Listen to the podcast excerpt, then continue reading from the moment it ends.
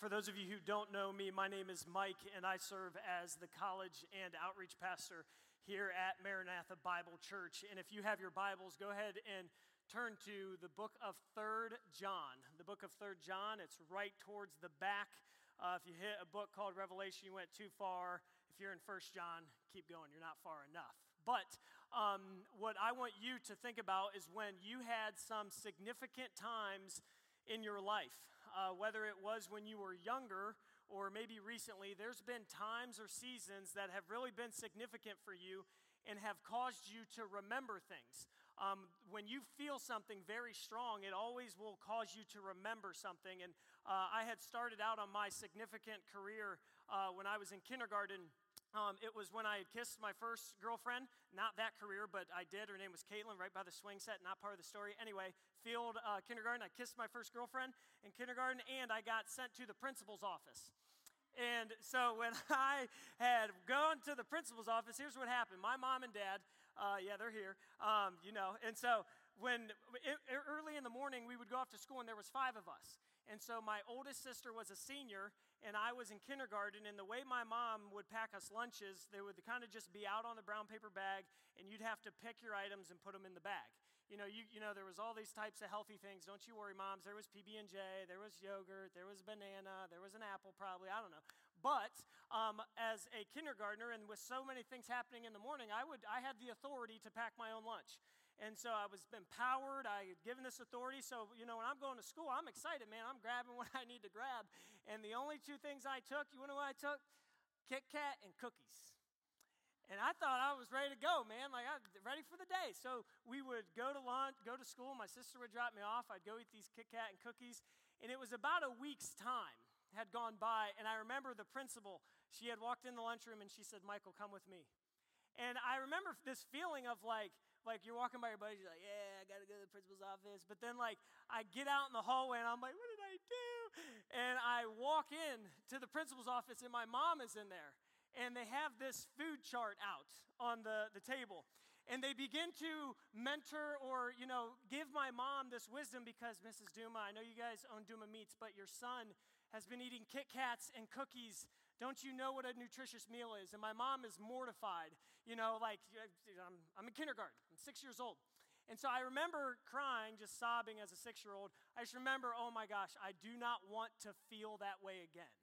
I don't ever want to feel that way again. I don't want to go through that as, you know, and I was in the principal's office pretty regularly growing up. But fast forward uh, to when I believe I was 11, started playing football for the Mogadore Wildcats. Yeah, go Cats. Super excited.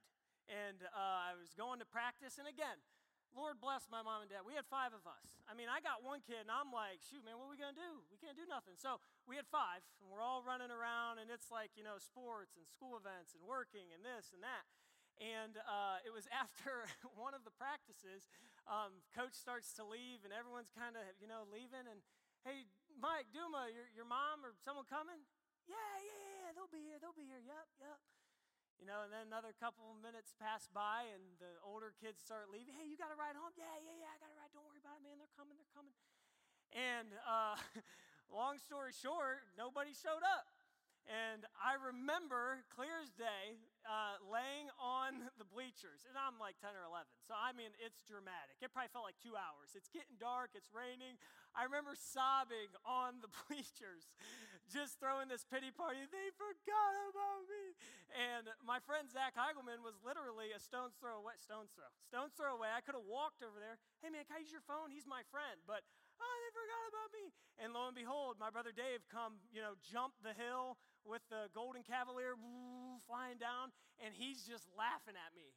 And I'm like, bro, I don't, you know, I'm just crying. I remember I didn't want to feel that way ever again. Fast forward, one last story. I was in high school, junior year. I was playing for Mogadore, and we were up by one, and we were playing against Lake Center, my old school And my old buddies are on the team and we're up by one, 10 seconds left. I mean, if you know me or my personality, I look at the guy throwing in the ball, I said, You get me the ball. I get the ball, I get fouled. I go up to the free throw line, dribble, dribble, dribble, dribble shoot, shoot. Uh, 10 of you got that. Dribble, dribble. I spin, I dribble again, I look at it, Three seconds left on the clock. We're up by one. I got to make it to tie the sucker, or I got to sink two of them and we can go home. Dribble, dribble, catch. I bricked it. And then this guy, Austin Troyer, runs down behind his legs, eyes closed, through the thing, throws it like this, er, sunk it. And we lost. I remember I never wanted to feel that way ever again. There are certain experiences in your life that cause you to remember a feeling that you had. And we're going to talk this morning in the book of Third John about how there's always room. There's always room.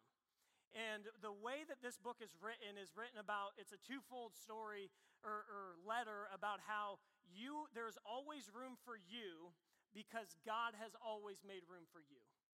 And so we're going to talk about how the church can do something or what the church could be better at, um, and really maybe something you've experienced that has caused you to feel a certain way about church in general. And we're going to talk about this big word called hospitality. Oh, man. Hospitality. And when I say that word, there's things that pop into your mind. You think of someone, maybe your grandma, man, she was a good cook, she had hospitality, or man, maybe your parents, or maybe a friend um, and you think of a good meal or you think of something that you've experienced. But I'm going to define this word as how we make someone feel when they're around us. It says in Romans 12 13, if you'd pull it up for me, Romans 12 13, it says, Share with the Lord's people who are in need, practice hospitality. And I'm just, and there's a lot of ways to define hospitality, but I'm defining it as how we make someone feel when they're around us how we approach someone and how they approach us and what we can do about that. Um, all of us have ideas of what hospitality is. I'll just come out of the gate. I am not the hospitality guy. Um, some of you in this room, you know, um, when you're at my house, there's someone in this room that knows when we have our small group and people come over, when I shut off the light and people are still in the room, that is a big red sign hey, I'm shutting this thing down. And my wife will be like, What are you doing? I'm like, Just they're saving electricity, whatever. So there are certain people, you and your spouse maybe differ on hospitality. I'll never forget uh, this totally different story. I don't know if it's relevant, but uh, the first time we had people over to our apartment, uh, I'm not a fixer upper kind of guy. I've never hung a, a picture in my life. I've tried it a few times, but one of the times, my wife wanted me to put this shelf underneath the TV. Pretty, pretty easy. Hey, drill these things in, you know, level all these things. I remember I put it in and it was slanted like this. And she was like, hey, you can't leave that like that. I was like, what do you mean? I set the DVD player up. I was like, that thing ain't going, with a marble? It ain't going off the thing. And she was like, oh my gosh, you don't understand. Like when people come in and blah, blah, blah, blah, blah. Anyway, you know someone who has hospitality or how they have made you feel when you're present. And a lot of us, it's hard for us to pinpoint, but we can remember how that person has made us feel when we're present. And so in the book of Third John, we're going to walk through this and we're going to look at how really it is John's heart for one of these individuals, but really God's heart for us as a church and how we would be towards others. So in Third John, if you would look at me in, uh, at verse 1, God's heart for you is it to be well with your soul. Verse 1 says this The elder to the beloved Gaius, whom I love in truth. Beloved, I pray that all may go well with you, and that you may be in good health as it goes well with your soul. So this guy Gaius in, Revel- in Romans 16 23, it says this that Gaius, whose hospitality I and the whole church here enjoy.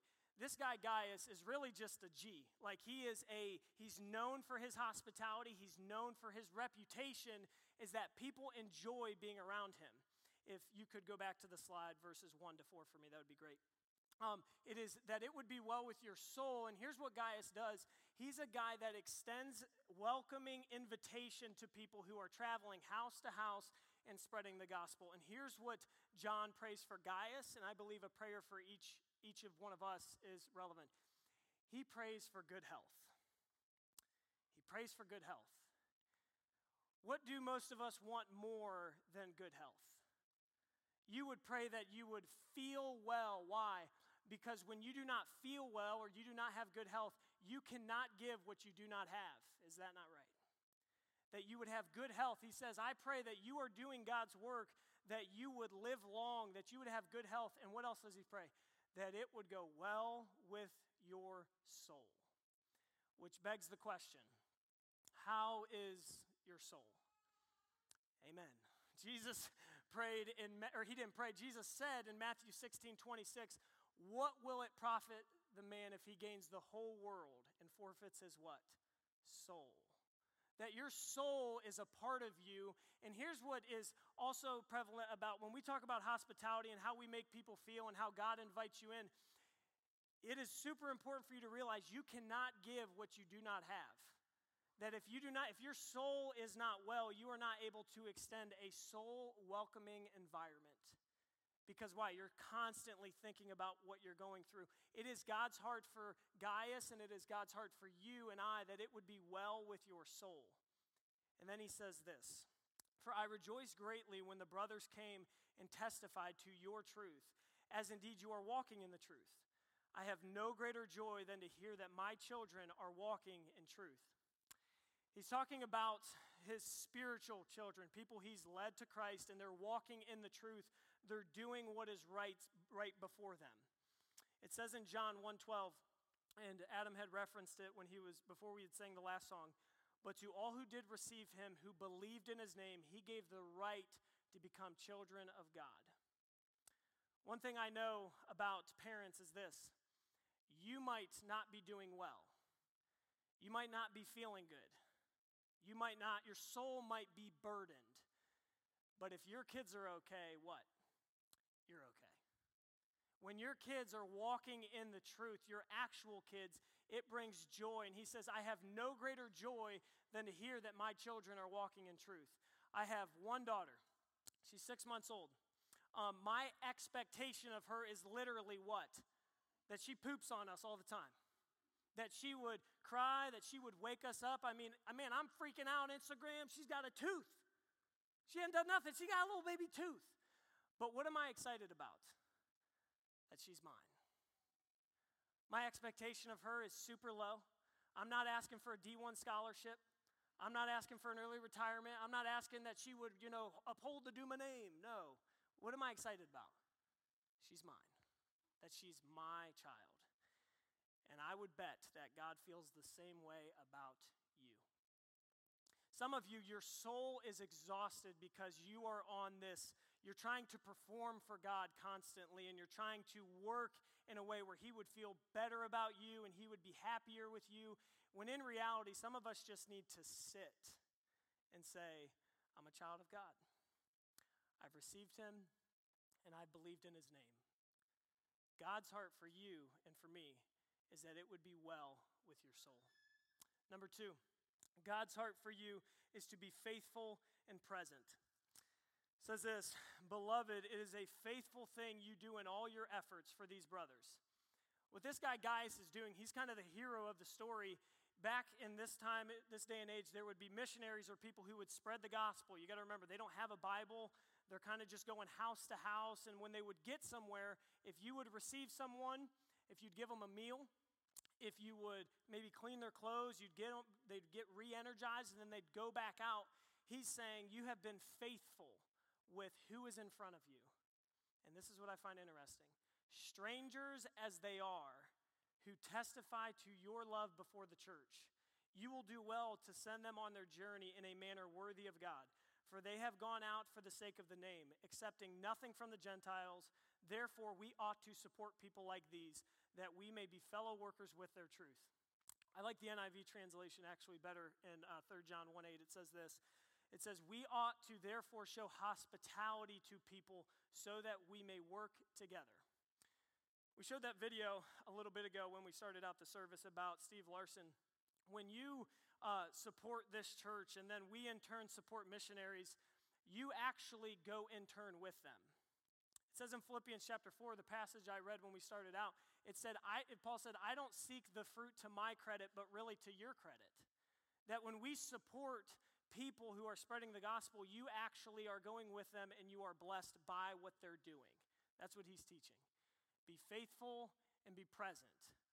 Now, I think a way of application for this, and I'll be honest, one of the hardest things for me is to be present. If any of you would know me, just to be where you are. And I know for some of us, you might be asking yourself the question all right, well, what does that look like for me day to day? What does that look like for me to be faithful and present? Here's the Gaius principle that we can share in. He says this Whatever I have is from God and available for his work. Whatever I have is from God. God, I have nothing unless you give it to me, and everything I have, I'm like this. It's available, God. I pray you'd put someone in my path. It's the Gaius principle, it's available for his work. A way we show hospitality, a lot of us always think the first thing in our mind is it's a meal, it's having someone over. I think it is way beyond that. I think it is, God, whatever resources you've given me, help me to extend a welcoming environment where I go and where you would have me be. I like it when it says in uh, verse 5, it says, strangers as they are. Strangers. Hebrews 13, 2 says this. It says, if you'd pull it up for me, do not forget to show hospitality to strangers. Why? For by so doing, some people have shown hospitality to angels without knowing it. And I know it says without knowing it, but I got to share this story. It was two weeks ago, three weeks ago, sorry. It was on a Wednesday, um, and we were having our college group that night. And we had randomly found a location for us to meet on Sunday. I got it out to our students. We headed out there. And um, during that day, I was listening to this podcast, and probably for 90 minutes, this guy went on about Psalm 91, Psalm 91, bringing up Psalm 91, Psalm 91, Psalm 91, Psalm 91. I get home and I'm getting ready to go, and I take my Bible. I was like, man, Psalm 91, that must be God. Like, I read it, Psalm 91, refuge, nothing. I remember leaving my house saying, ah, that didn't do much for me. I get to uh, this location, we're about an hour and a half early, and these two guys walk in, and they got their Bible under uh, their, you know, they got these big study Bibles and stuff. They walk up and he said, Hey, my name's Gabriel Michael. No, I'm just kidding. Um, he said, my, my name is Caleb and Brandon. And he said, Hey, my name's Caleb. My favorite passage is Psalm 91. Where are you from, man? And I said, Why is it Psalm 91? He's like, Oh, Psalm 91 is just so good, so good. I was like, Yeah, it's great, man. And so I'm, in, I'm already like weirded out by these guys. Where are you guys from? We're from nowhere okay, that's weird. Uh, and then if you know me, I, I, didn't take that answer. I was like, no, no, no. Sir, where, where, are you from, man? Come on, tell me. He said, well, I'm from Florida and I'm from Canton and we hooked up. We met each other. We just kind of travel around. Okay. Uh, I said, where do you go to church? Ah, man, no, we're. And they just kept saying, Mike, we're just here to encourage you tonight. We're here to encourage you. And I was like, I was like, I don't know, but that's it. Like I remember telling a few of our students, I was like, bro, go meet the angels. And um, as we were, uh, as we were, and I, I know it says without knowing it, but I felt like I, I could tell. And I was so encouraged. Literally, the, every time I would ask them a question, they were like, they were like, bro, we're just here to encourage you. I was like, sweet, I'm encouraged. And uh, I was getting ready to, to start. We they were an hour early. Randomly found out where we were. They drove here. Kristen Stop had given them an address. They drove all the way out there. They found out from someone at Chipotle who told them, who told them, who told them, who come. You know, crazy story. And uh, I'm about to speak, and they were like, Hey, Mike, we want to let you know someone uh, is coming who has the sin that leads to death. If you remember a couple weeks ago, we covered the sin that leads to death. That day I was studying 1 John 5 16, the sin that leads to death. And at that point, I'm like, bro, just, just tell Jesus I said hi. Like, just let him know. And I was like, you mean like 1 John 5 16? They're like, we're glad you know your Bible. I was like, what was your, you know, golden sticker? What's that mean? Like, um, and I get done speaking, I get off, and they pulled me aside. And I mean, what they said to me after that was like, I had been praying about it, like that day, seeking God, like asking for something. And what they said was just knocked me on my butt, literally. And I was like, I mean, I don't know what else to say. And here and then after that, they'd walked around, they're sharing God's word with people, and then afterwards, everyone went to Swenson's. They're going car to car, sharing about their faith. And then uh, there's a drunk guy on the street. They go and pull the drunk guy off the street. They pray for him, and then they dip. I ain't seen these suckers yet. Until they show up in my mind, they're angels. But uh, here's what I will say I have no idea. I have no idea, but I will say this I'll never forget how it made me feel. I felt encouraged, I really did.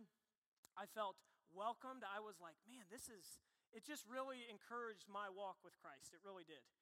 And I thought in my head, man, if I showed up random somewhere, am I so faithful and, I, and am I so present to where that's what my presence brings?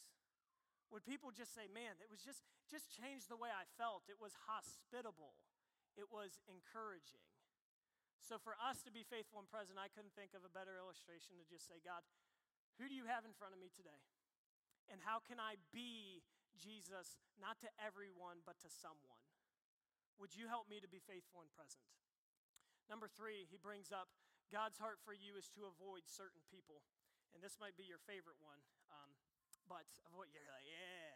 Um, he says this I have written something to the church. I wouldn't name your kid this, but Diotrephes, that's what the YouVersion Bible app says, who likes to put himself first, does not acknowledge our authority. So if I come, I will bring up what he is doing, talking wicked nonsense against us. And not content with that, he refuses to welcome the brothers and also stops those who want to and puts them out of the church. So you have these house churches set up, right? Kind of like small groups. There's one of these, this dude Diotrephes, whatever his name is, he will not accept people in who are missionaries who are walking in the truth, and he's not doing what God would want him to do. What's he doing? He's putting himself first. And so when he's doing this, he's kicking people out. He won't accept people walking in the truth. He's making it all about himself. And there are three lessons that I think we learn from this principle here. Number one, lesson number one if you're first in your life, God can never be. Diotrephes, who likes to put himself first.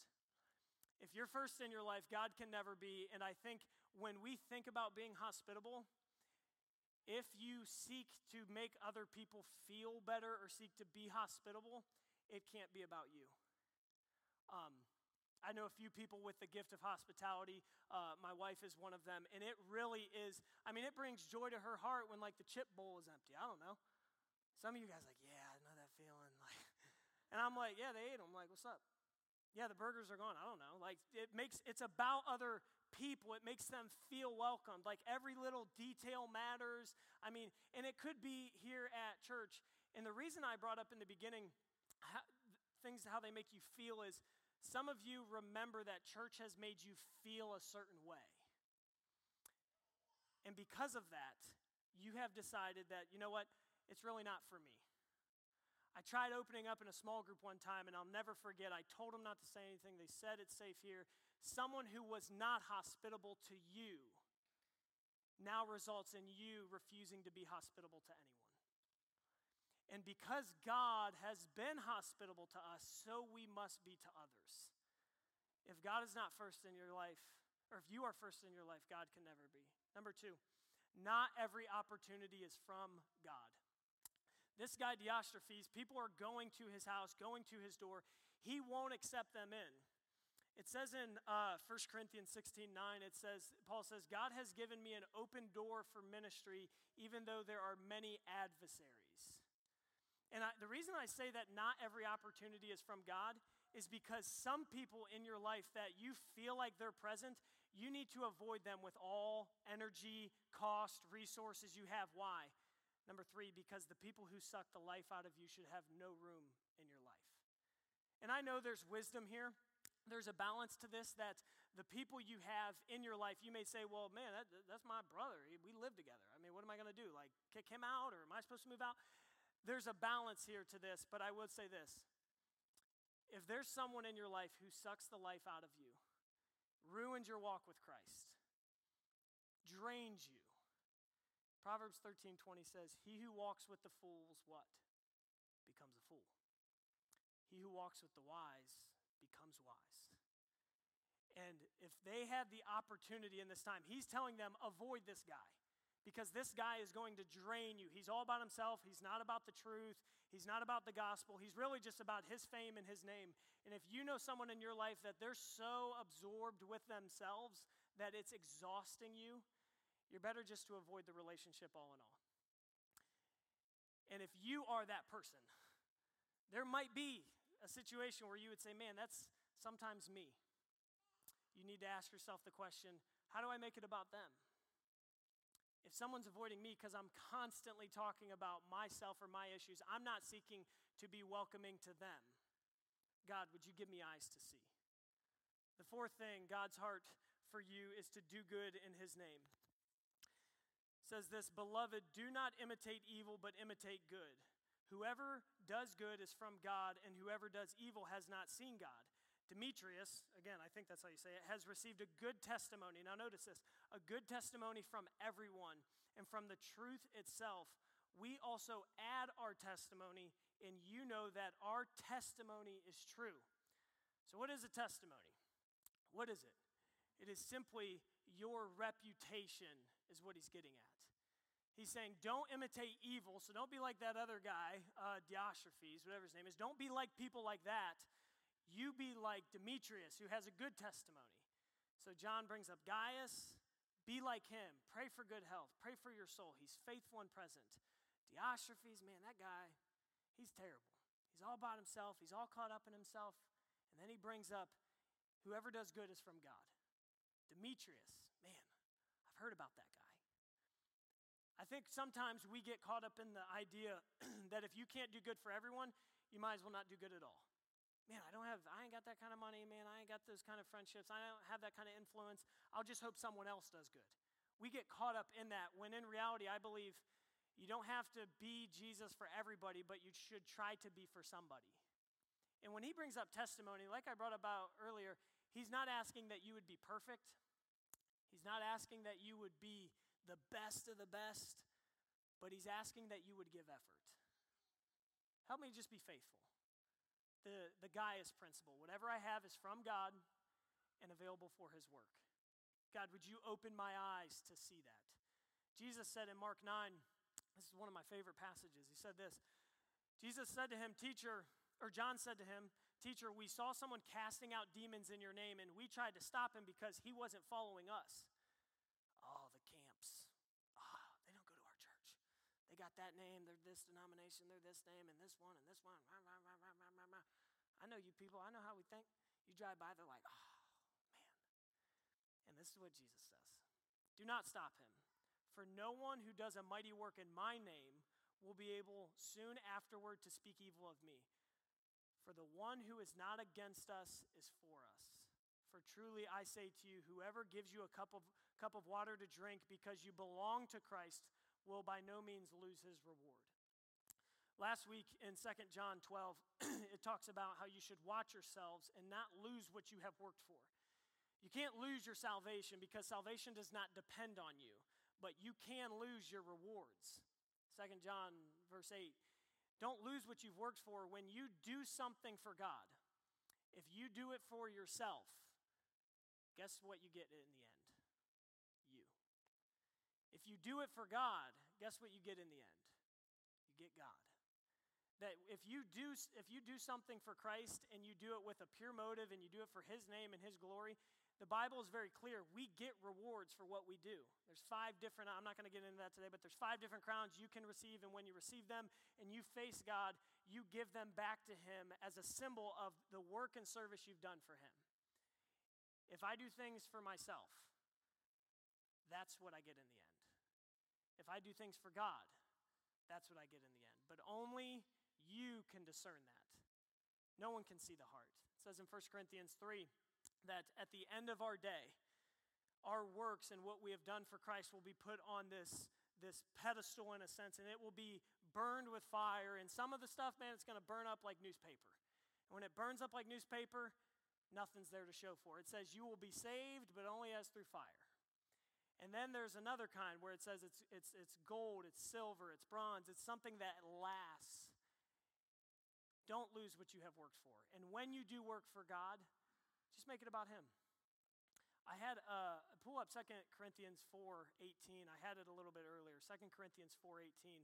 I think that this has a lot to do with our motive behind doing things. It says, "So we fix our eyes not on what is seen, but what is unseen. Since what is seen is temporary, but what is unseen is what? Eternal. God, would you help us to do good in your name? Would you help us to do things for your glory and what you have in front of us? God, whatever I have is from you and available for what you want it to be. And number five, God's heart for you is that you would have a personal encounter. I have much to write to you but I would rather not write with pen and ink. I don't want to send a text. I don't want to send an email. Shoot, man, I don't want to have a phone call. I'm sick of the FaceTime.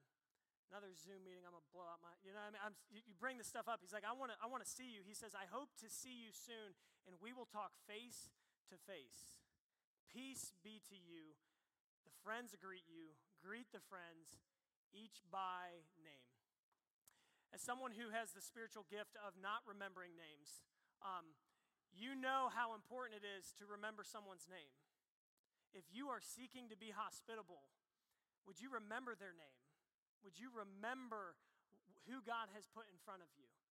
Would you approach them? And as they approach you, it is, I think it is very important and applicable if you're trying to be hospitable or trying to welcome someone, that you would remember their name. Because guess who does not forget your name? Guess who knows your name? Your specific name.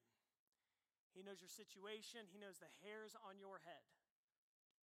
And when we see each other face to face, it says in 2 John, there is some joy that comes present.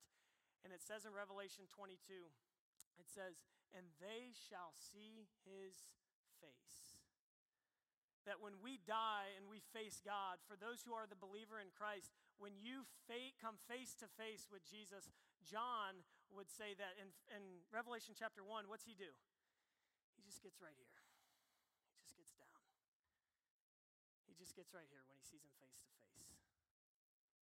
He probably confesses some things. He acknowledges God for who he is and for what he's done for him. Isaiah, what's he do? He's face down.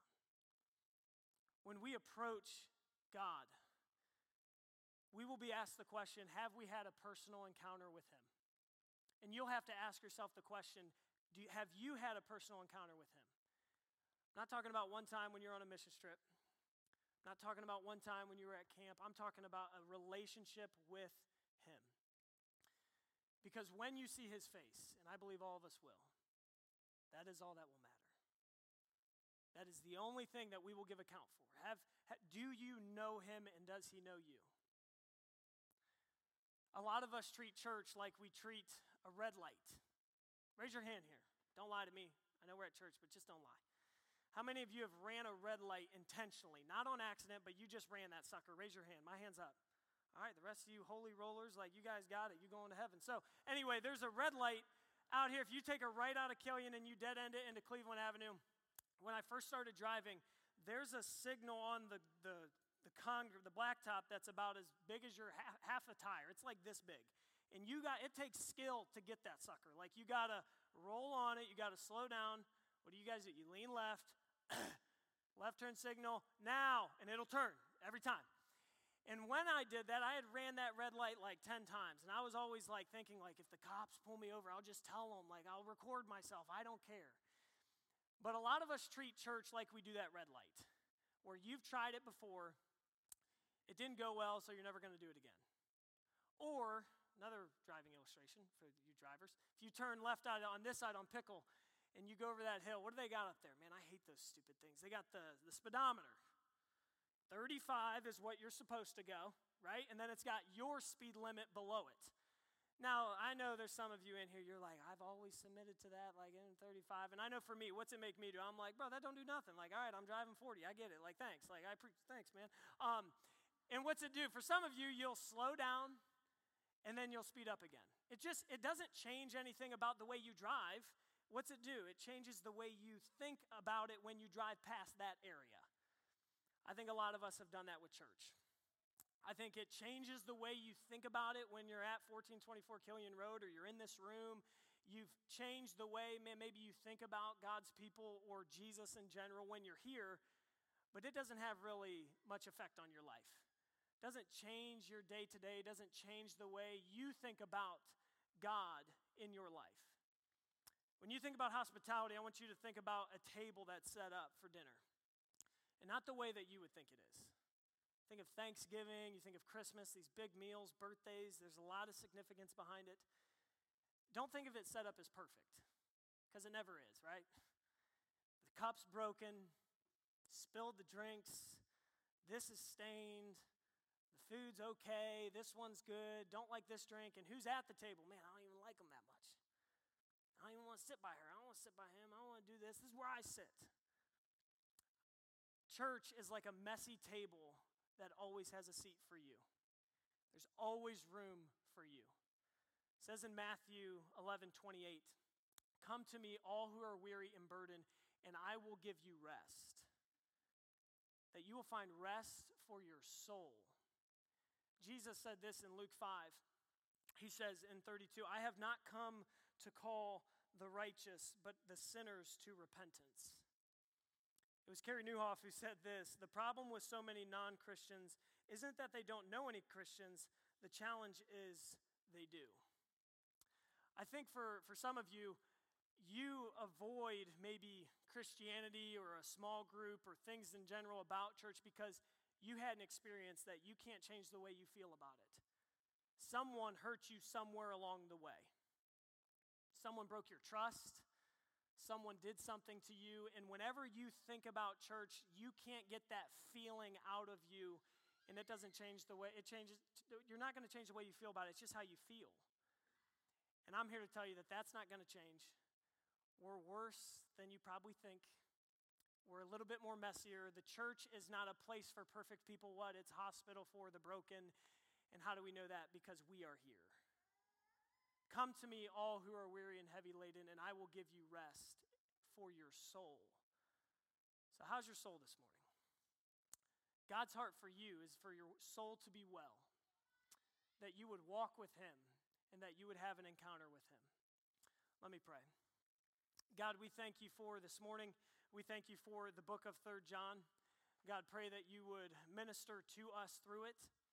God, I pray that for those in this room that maybe hold back a little bit when they come to church because they've had a bad experience, I pray that you would encourage them this morning.